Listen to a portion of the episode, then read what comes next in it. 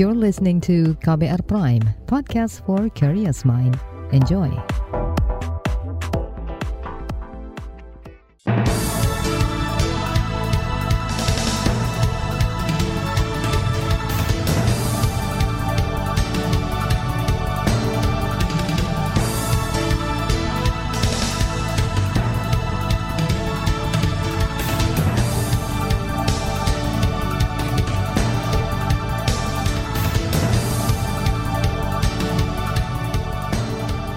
Selamat pagi saudara, senang sekali kami bisa menjumpai Anda melalui program Buletin Pagi edisi Selasa 20 Desember 2022.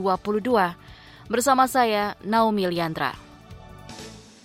Sejumlah informasi pilihan telah kami siapkan, di antaranya janji pemerintah untuk swasembada beras dipertanyakan. Pemerintah siapkan strategi pengamanan libur Natal dan Tahun Baru. Panglima TNI evaluasi pengamanan di Papua. Inilah Buletin Pagi selengkapnya terbaru di Buletin Pagi. Presiden Joko Widodo mengklaim Indonesia berpotensi besar menjadi lumbung pangan dan lumbung energi dunia. Saat memberi sambutan di Disnatalis UGM Yogyakarta, Presiden Joko Widodo mengatakan saat ini pertumbuhan ekonomi Indonesia masih terjaga. Begitu juga inflasi harga pangan dan energi masih terkendali.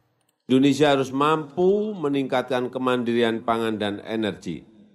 Bahkan Indonesia berpeluang menjadi lumbung pangan dan energi dunia, apalagi energi hijau yang sangat dibutuhkan dunia. Lebih dari itu, melalui program hilirisasi sumber daya alam, Indonesia berpeluang untuk menjadi negara maju dengan nilai tambah di dalam negeri. Pernyataan Presiden Joko Widodo itu dilontarkan beberapa hari setelah Indonesia memutuskan kembali mengimpor ratusan ribu ton beras. Pada Jumat lalu, beras impor secara bertahap mulai masuk Indonesia melalui Pelabuhan Tanjung Priok, Jakarta, dan Pelabuhan Merak, Banten. Ini merupakan impor beras pertama dalam tiga tahun terakhir. Rencananya ada sekitar 200 ribu ton beras didatangkan dari Vietnam, Thailand, dan Pakistan. Padahal empat bulan lalu Indonesia dianggap sebagai negara yang berhasil swasembada beras. Penghargaan itu diberikan Organisasi Pangan dan Pertanian FAO dan Lembaga Penelitian Padi Internasional IRRI. Kebijakan pemerintah mengimpor beras itu menuai kritik dari parlemen. Anggota Komisi Bidang Pertanian DPR RI, Johan Rosihan, menilai pemerintah gagal mengurus beras di dalam negeri. Ini diperlihatkan dari klaim Kementerian Pertanian soal surplus produksi beras, namun direspon berbeda oleh Badan Urusan Logistik Bulog. Johan Rosihan menilai koordinasi tata kelola beras dari hulu hingga hilir masih bermasalah. Sebab Kementerian Pertanian, Bulog, Bapanas hingga Kementerian Perdagangan tidak memiliki kesamaan pandangan soal kebijakan beras. Empat juta ton itu di lumbung-lumbung masyarakat. Nah, pertanyaannya adalah kenapa tidak diserap oleh pemerintah? Awalnya pemerintah dalam hal ini e, blok ya mengatakan bahwa stok tidak ada. Setelah kita pastikan bahwa stok itu ada, maka oh, tidak cocok harga. Kita punya HPP untuk membeli itu dan lain sebagainya. Jadi saya saya ingin katakan bahwa keputusan untuk melakukan impor beras ini adalah sebagai bentuk pengkhianatan terhadap kedaulatan pangan nasional. Anggota Komisi Pertanian di DPR, Johan Rosihan, mengatakan sejumlah pihak yang mengurusi masalah beras nasional tidak saling menghargai. Sebab perbedaan data beras yang disampaikan Kementan dan Bulog menjadi contoh miskoordinasi yang ditunjukkan pengelola beras tanah air. Sementara itu, Badan Pusat Statistik BPS memperkirakan produksi padi dalam tiga bulan terakhir akan mencapai 10 juta ton. Direktur Statistik Tanaman Pangan, Hortikultura, dan Perkebunan BPS, Kadarmanto, mengatakan jumlah itu diperkirakan akan terpenuhi di akhir tahun mengingat kondisi tengah memasuki masa tanam. Diperkirakan produksi padi eh, pada periode Oktober-Desember 2022 sekitar 10 juta ton gabah kering giling kenaikan harga gabah beras bulan September Desember ini sebenarnya adalah pola musiman karena sedang memasuki musim paceklik di mana memang sedang sedikit sedikit uh, sedikit sedikitnya panen uh, tetapi sedang banyak-banyaknya petani mulai uh, tanam padi karena sudah mulai memasuki musim tanam. Direktur Statistik Tanaman Pangan, Hortikultura, dan Perkebunan BPS Kadarmanto menambahkan, seperti tahun-tahun sebelumnya, harga beras akan terus merangkak naik hingga awal tahun depan atau Februari 2022. Kata dia, hal ini disebabkan masa panen raya yang baru bisa dirasakan para petani pada Maret tahun depan. Lembaga Kajian Ekonomi Indef menilai pemerintahan Jokowi Maruf Amin gagal memenuhi janji swasembada pangan khususnya beras. Direktur Eksekutif Indef, Tauhid Ahmad, mengatakan saat ini Indonesia masih sulit untuk mencapai kemandirian pangan dan masih membutuhkan impor sejumlah komoditas. Ia menyebut yang paling menjadi masalah yang menghambat adalah soal manajemen tata kelola pangan. Nah, mengenai beras, kan sudah tiga tahun kita nggak impor. Berarti sebenarnya dari segi produksi itu kan trennya dua kalau lihat data BPS trennya meningkat loh 2022 luas panennya nambah. Tapi kenapa impor? Berarti kan masalahnya di tata kelola begitu ya. Manajemen begitu ya, bukan persoalan barang itu nggak ada begitu barang itu nggak ada ketika pada saat musim sekarang nih musim sekarang ini produksi memang turun begitu turun kan berarti sebenarnya disimpan oleh masyarakat. Direktur Eksekutif Indef Tauhid Ahmad mengatakan semestinya pemerintah konsisten jika memang punya target untuk mandiri secara pangan. Pemerintah juga harus membenahi tata kelola dengan cara mempersiapkan pengadaan pangan agar memastikan stok tersedia sepanjang tahun. Tauhid Ahmad menyarankan pemerintah memperbaiki upaya peningkatan produktivitas pertanian supaya bisa efisien dan menghasilkan komoditas pangan yang baik dan banyak. Ia juga meminta manajemen tata kelola oleh Bulog diperbaiki agar bisa menyerap beras petani dan menyalurkannya dengan baik. Saudara, pemerintah pastikan tidak akan menghapus proses hukum dalam penyelesaian kasus pelanggaran HAM berat. Informasinya akan hadir sesaat lagi. Tetaplah di Buletin Pagi KBR. You're listening to KBR Pride, podcast for curious mind. Enjoy!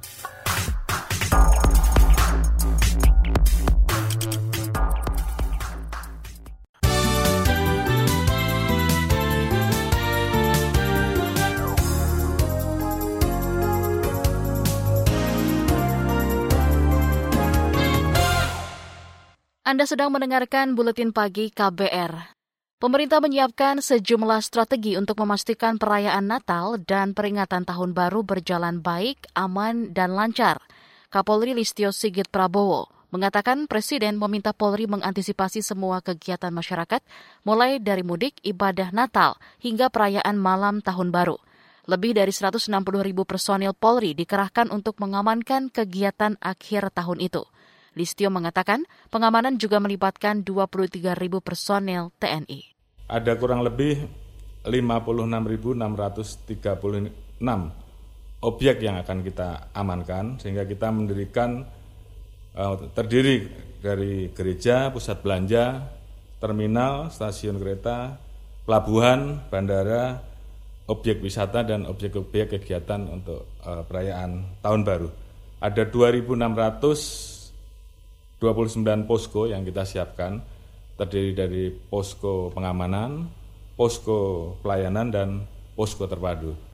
Kapolri Listio Sigit Prabowo menambahkan Polri juga akan melibatkan pemerintah daerah serta ormas seperti Banser NU untuk membantu menjaga tempat-tempat ibadah. Pemerintah memperkirakan selama libur akhir tahun ada lebih dari 44 juta orang melakukan perjalanan mudik baik melalui jalur darat, laut maupun udara.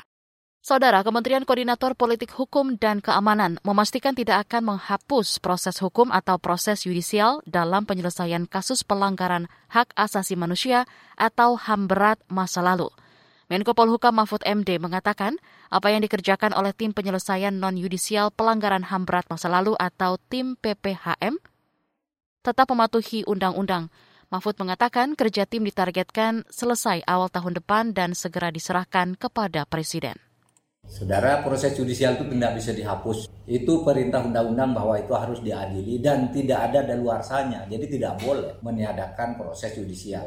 Tinggal bagaimana Komnas HAM dan Kejaksaan Agung melengkapi pembuktiannya. Karena sampai sekarang sudah 38 orang dibebaskan. Bukti-buktinya tidak cukup untuk dikatakan sebagai pelanggaran HAM masa lalu. Tapi tidak akan ditutup karena tidak boleh sebelum diadili ditutup. Jadi itu ketentuan undang-undang. Itu tadi Menko Polhukam Mahfud MD. Sebelumnya Presiden Joko Widodo membentuk tim penyelesaian non-yudisial pelanggaran HAM berat masa lalu, tim PPHAM. Presiden Jokowi menunjuk Mahfud MD sebagai ketua tim pengarah. Tim ini memiliki tugas untuk melakukan pengungkapan dan upaya penyelesaian non-yudisial pelanggaran HAM berat. Selain itu, tim PPHAM juga bertugas untuk merekomendasikan pemulihan bagi korban atau keluarganya, serta merekomendasikan langkah untuk mencegah pelanggaran HAM berat agar tidak terulang kembali di masa yang akan datang. Beralih ke kasus hukum, Komisi Pemberantasan Korupsi KPK menahan Hakim Justisial atau Panitera Pengganti Mahkamah Agung Edi Wibowo Ketua KPK Firly Bahuri mengatakan Edi ditahan setelah ditetapkan sebagai tersangka dalam kasus dugaan suap penanganan perkara di lingkungan Mahkamah Agung.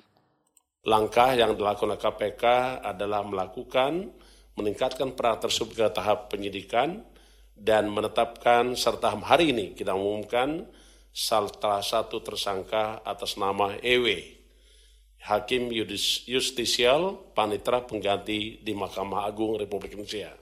Sebagaimana tadi kami sampaikan, ada 13 orang tersangka yang sudah lakukan penan sebelumnya. Ketua KPK Firly Bahuri mengatakan, menyatakan penetapan tersangka Edi ini merupakan pengembangan dari kasus yang menjerat Hakim Agung Sudrajat Dimyati dan Gazal Basaleh.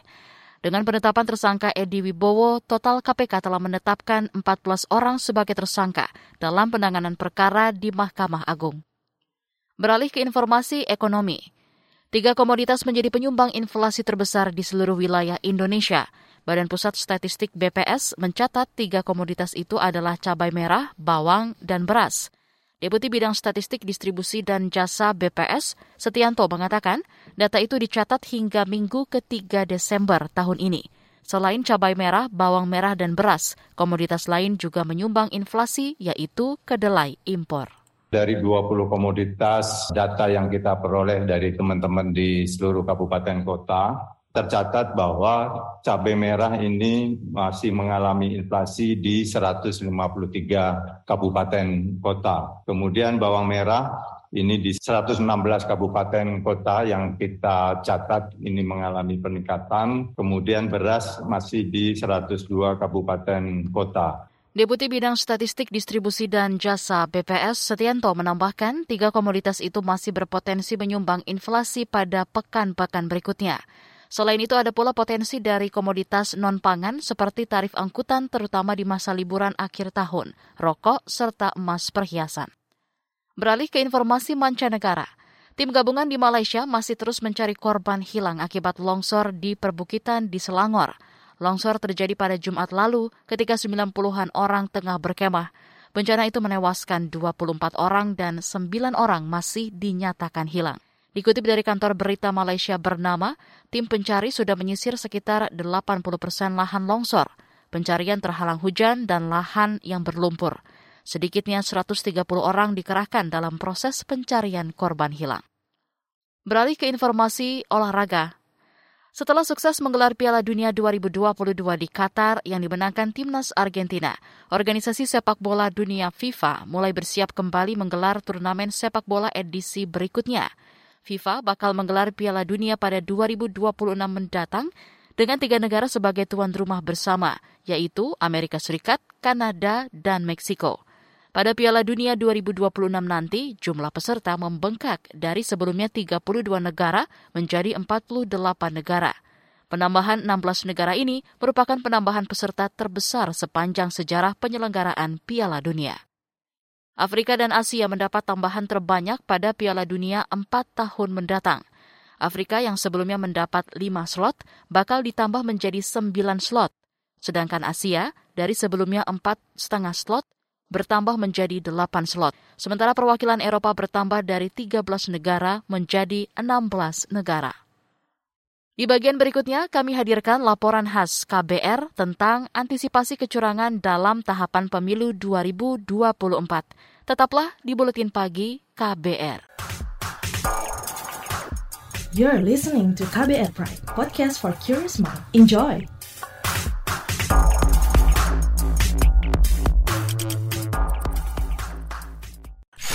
Commercial break. Commercial break.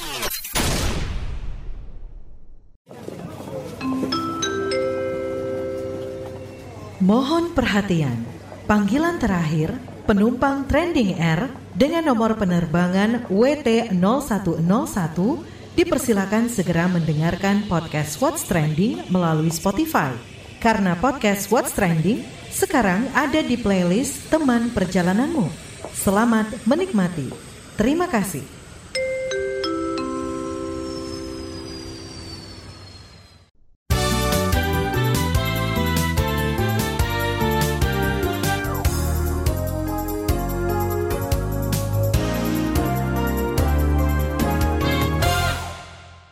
Anda masih bersama kami di Buletin Pagi KBR. Koalisi Masyarakat Sipil Kawal Pemilu Bersih menemukan dugaan kecurangan dalam proses verifikasi partai politik peserta pemilu 2024. Selain itu, Presiden Jokowi juga mengingatkan tentang potensi politik uang pada pemilu nanti. Bagaimana penyelenggara pemilu mengantisipasi hal-hal tersebut agar tidak terjadi dalam proses pemilu? Simak laporan khas KBR disusun Astri Yuwana Sari. Saudara Koalisi Masyarakat Sipil Kawal Pemilu Bersih meminta Komisi Pemilihan Umum atau KPU untuk mengaudit besar-besaran sistem informasi partai politik atau SIPOL guna menjawab isu kecurangan dan manipulasi data dalam tahapan verifikasi parpol peserta pemilu 2024. Perwakilan koalisi dari Lembaga Anti Korupsi ICW, Kurnia Ramadana mengatakan, audit harus dilakukan dan dibuka ke publik agar transparan karena berbagai kesaksian baik yang muncul di media cetak atau yang kami himpun itu ada indikasi perubahan data di dalam sipol tersebut. Maka jawabannya adalah si audit sipolnya biar nanti terlihat ada perbedaan-perbedaan pada tanggal-tanggal tertentu. Karena sistem ini didasarkan pada digital, elektronik, pasti setiap perubahan data historinya akan kelihatan. Di sana kita akan adu data dengan KPU Republik Indonesia. Koalisi juga menuntut Komisi 2 DPR RI memanggil KPU untuk mengklarifikasi dugaan temuan kecurangan itu. Jika ditemukan adanya pelanggaran atau kecurangan dalam proses verifikasi faktual partai politik, maka DPR punya kewenangan untuk merekomendasikan pemberhentian anggota KPU yang diduga berbuat kecurangan.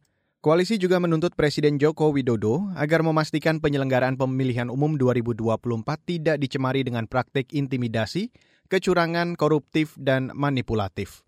Tak hanya soal data, politik uang juga menjadi sorotan. Presiden Joko Widodo mewanti-wanti Badan Pengawas Pemilihan Umum atau Bawaslu agar berhati-hati mengawasi politik uang yang kerap terjadi dalam gelaran pemilu.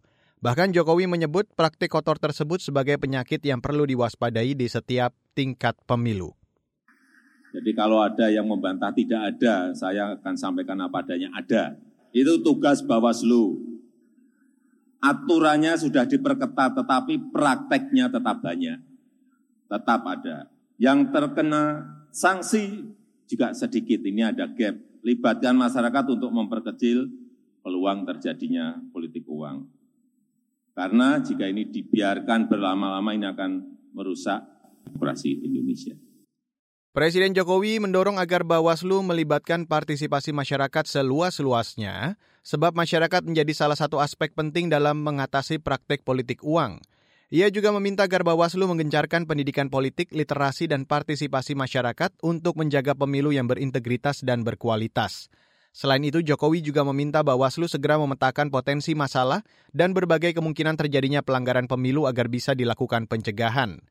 Menanggapi hal tersebut, anggota Bawaslu RI, Herwin JH Malunda, mengatakan, saat ini lembaganya tengah menyiapkan strategi untuk mengantisipasi kekhawatiran yang disampaikan Presiden Jokowi, terutama terkait politik uang.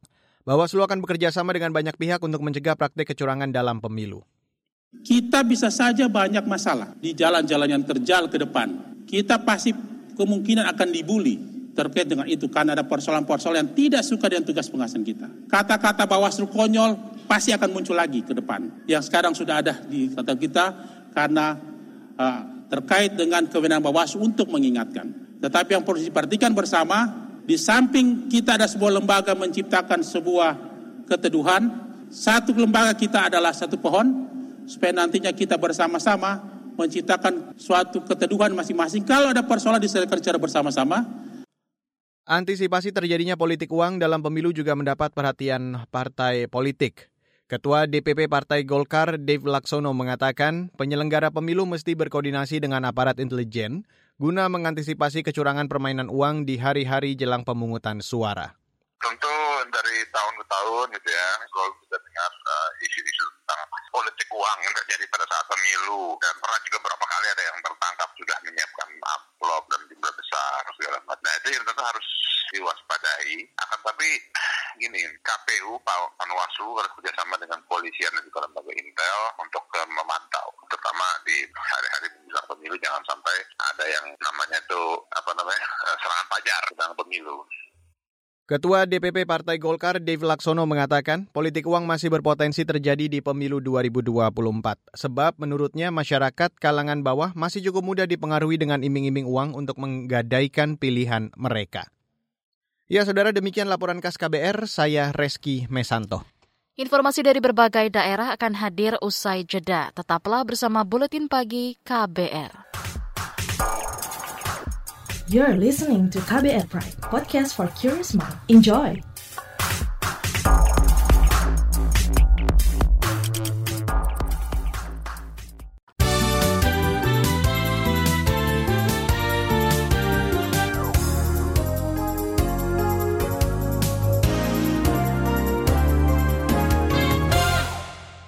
Inilah bagian akhir buletin KBR. TNI bakal melakukan evaluasi terkait penanganan keamanan di Papua. Evaluasi termasuk pada kemungkinan pengurangan pasukan. Panglima TNI Yudo Margono mengatakan ia bakal meninjau langsung wilayah di Papua, terutama wilayah yang diwarnai konflik bersenjata antara aparat dengan kelompok bersenjata. Ya nanti tentunya akan kita uh, evaluasi dulu, baru nanti saya laporkan Pak Presiden situasi yang ada. Nanti saya akan kesempatan pertama akan datang ke sana bersama dengan Kepala Staf Angkatan untuk melihat secara nyata apa sih sebenarnya yang terjadi di sana. Masukan-masukan juga dari para prajurit yang di lapangan, juga dari pemerintah daerah, juga dari tokoh-tokoh masyarakat, tokoh agama. Panglima TNI Yudo Margono mengatakan setelah memantau langsung di lapangan, ia akan melapor ke Presiden sebelum mengambil kebijakan lebih lanjut. Sebelumnya, Presiden Joko Widodo memberikan arahan khusus kepada Panglima TNI Yudo Margono terkait kelompok bersenjata di Papua. Presiden meminta Panglima TNI yang baru dilantik itu tegas terhadap kelompok bersenjata karena kerap melakukan aksi kekerasan di bumi cendrawasih. Kita ke Jawa Tengah. Lebih dari 21 juta kendaraan diperkirakan bakal masuk wilayah Jawa Tengah selama libur Natal dan Tahun Baru. Direktur Lalu Lintas Polda Jawa Tengah Agus Suryo mengatakan untuk mengatasi kemacetan, kepolisian akan memecah arus lalu lintas menjadi lima jalur – Kepolisian juga menyiapkan skenario rekayasa lalu lintas seperti kontraflow atau pengalihan dari jalan tol ke jalan arteri. Itu kurang lebih 21,5 juta. Tapi itu yang menuju ke Jawa Tengah. Sehingga prediksi kepadatan arus lalu lintas tentunya kita harus pecah sehingga pintu masuk ke Jawa Tengah yang lima jalur tersebut nanti akan kita kelola. Jadi ada lima jalur yang nanti akan dilewati khusus mudik termasuk balik. Yang pertama adalah tol. Tol yang kedua ada alteri, itu ada pantura, ada jalur tengah, jalur selatan, dan jalur pantai selatan. Semua jalur sudah kita kelola, semuanya lengkap. Termasuk juga rekayasa skenario Direktur Lalu Lintas Polda Jawa Tengah Agus Suryo menambahkan 21 juta kendaraan yang diperkirakan masuk terutama berasal dari wilayah yang berbatasan dengan provinsi itu seperti Jawa Barat, Jakarta, dan Jawa Timur. Puncak arus mudik Natal dan Tahun Baru ke Jawa Tengah diperkirakan terjadi pada 23 hingga 24 Desember. Sedangkan arus balik diperkirakan pada akhir Desember dan 1 Januari 2023. Bergeser ke Jawa Barat, Kepolisian mengerahkan tim laboratorium forensik atau Labfor dan Inavis untuk menyelidiki kasus kecelakaan kereta kerja atau kereta teknis di jalur kereta cepat Jakarta-Bandung. Kecelakaan terjadi pada minggu lalu menyebabkan dua orang tewas dan empat orang luka-luka. Juri bicara Mabes Polri Dedi Prasetyo mengatakan Polri juga kemungkinan bakal menggandeng tim dari Komite Nasional Keselamatan Transportasi KNKT dan PT Kereta Api Indonesia. Saksi-saksi yang sudah diperiksa oleh penyidik Polda Jabar, informasi saya dapat tadi malam kurang lebih sekitar 18 orang. Ya, 18 orang. Ya, ini masih berproses sekarang. Karena mencari penyebab kecelakaan itu kan ahlinya nanti, baik dari KNKT apa pun dari pihak PT KAI. Nah, bila perlu nanti melibatkan dari pihak luar. Itu tadi juri bicara Mabes Polri Dedi Prasetyo. Kecelakaan terjadi ketika kereta berupa lokomotif dan kereta mesin pemasang rel anjlok atau keluar dari jalur di Desa Campaka Mekar, Kabupaten Bandung Barat, Minggu sore lalu. PT Kereta Cepat Indonesia Cina atau KCIC bakal mengevaluasi standar operasional prosedur mereka serta akan memastikan pekerjaan proyek itu memenuhi aspek keselamatan kerja. Informasi tadi menutup jumpa kita di Buletin Pagi hari ini. Pantau juga informasi terbaru melalui kabar baru situs kbr.id, Twitter di akun @beritaKBR serta podcast di alamat kbrprime.id. Akhirnya saya, Naomi Liandra bersama tim yang bertugas undur diri. Salam.